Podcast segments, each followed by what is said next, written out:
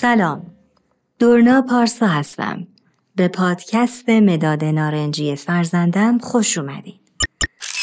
شجاعت در ذهن شما چه معنایی داره؟ یا به چه کسی شجاع میگین؟ تا به حال حس کردید که فردی شجاع هستین؟ ما انسان‌ها روزانه ده‌ها انتخاب می‌کنیم. در طی روز تصمیمات متفاوتی می‌گیریم و همه تصمیمات و انتخاب‌های ما نتایجی دارن که ممکنه این نتایج برای ما خوشایند و یا ناخوشایند باشه.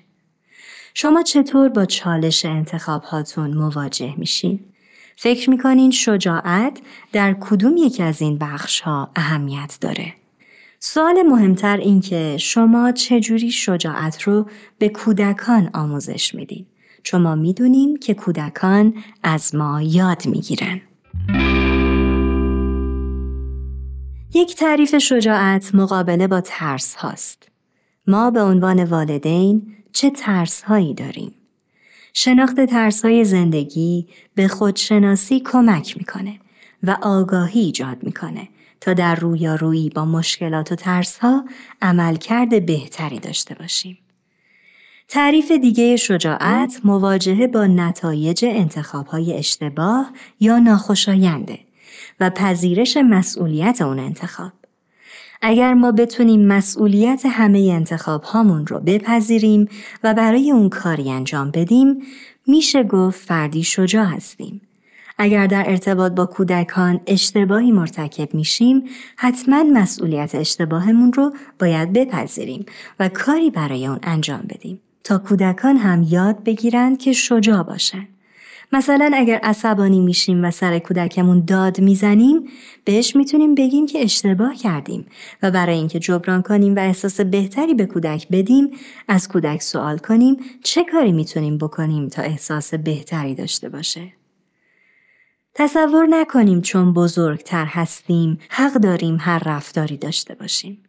اگر کودک ما اشتباه یا کار نامناسبی انجام داد، قبل از اینکه اون رو مقصر خطاب کنیم و سرزنش کنیم، اول احساسش رو جویا بشیم و با هم مشورت کنیم چطور میتونیم اون کار رو جبران کنیم یا کاری براش انجام بدیم. اینطوری کودک شجاعت مقابله با اشتباهاتش و پذیرش مسئولیت کارهای خودش رو پیدا میکنه. به این گفتگو توجه کنین. مامان داشتم بدوبودا میکردم، پام رفت روی عینک دودید که دیروز خریدی، شکست. وای خیلی ناراحتم چون تازه گرفته بودمش. مثل ناراحتی داری تو هم؟ آره. میخوای بغلت کنم؟ ولی من حس ناراحتی و عصبانیت دارم، اما میدونی که در هر صورتی دوستت دارم. دوست دارم بغلم کنی. فکر میکنی چطوری میتونی بهم کمک کنی تا حالمو بهتر کنم؟ چون عینک جدیدمو خیلی دوست داشتم و الان خیلی ناراحتم. یکی دیگه بخر. تو میتونی بخشی از پول تو جیبیاتو بدی تا دوباره یکی دیگه بخرم؟ بله. در این گفتگو کسی مقصر و سرزنش نشد، بلکه فقط احساس و نیاز بیان شد و کاری برای جبران اون اشتباه صورت گرفت. به کودک احساس گناه یا مقصر بودن داده نشد. در این مثال کودک اگر باز هم اشتباه کنه، شجاعت گفتن اشتباه رو داره، چون میدونه که والدینش در هر صورتی دوستش دارن و طرد نمیشه. کودک یاد میگیره عذاب وجدان نداشته باشه و اگر کاری کرده که به دیگران یا خودش آسیب زده، اون رو بررسی کنه و براش راه حلی پیدا کنه تا این اشتباه دیگه تکرار نشه و متعهدانه فکر کنه. در روابط خانواده و همسر هم این موضوع رو باید رعایت کرد. وقتی که اتفاقی میفته دنبال مقصر نگردیم، بلکه دنبال جستجوی راه حل و احساس و نیاز باشیم. نکته دیگه در مورد ترس در بچه هاست. بدونیم به بچه ها برچسب ترسو یا شجاع نباید بزنیم. اگر فرزند ما از صدای بلند یا از تاریکی میترسه، میتونیم ازش بپرسیم که آیا از صدا یا تاریکی احساس ترس کرده؟ میتونیم بهش بگیم فکر میکنی اگر من پیشت باشم احساس امنیت میکنی؟ یا مثلا به کودکانمون نباید بگیم که تو شجاعی پس از پله بپر. اگر پرید میتونیم بهش بگیم تو توانایی پریدن از این پله رو داشتی.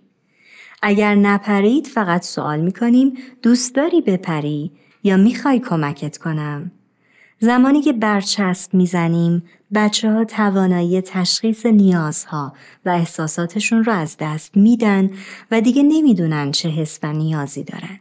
بنابراین خوبه در موقعیت‌های مختلف با حس و نیاز بچه‌ها مرتبط بشیم.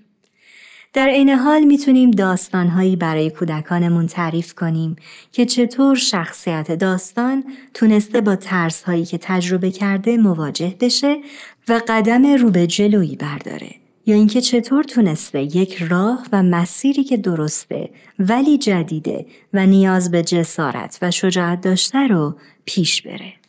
داستانها میتونن به بچه‌ها کمک کنن که هر خصلت و یا ویژگی رو به خوبی تصور کنن و با شخصیت‌های اصلی داستان همزاد پنداری کنن. دوستان عزیز، این اپیزود آخرین اپیزود از این فصل برنامه مداد نارنجی فرزندم است.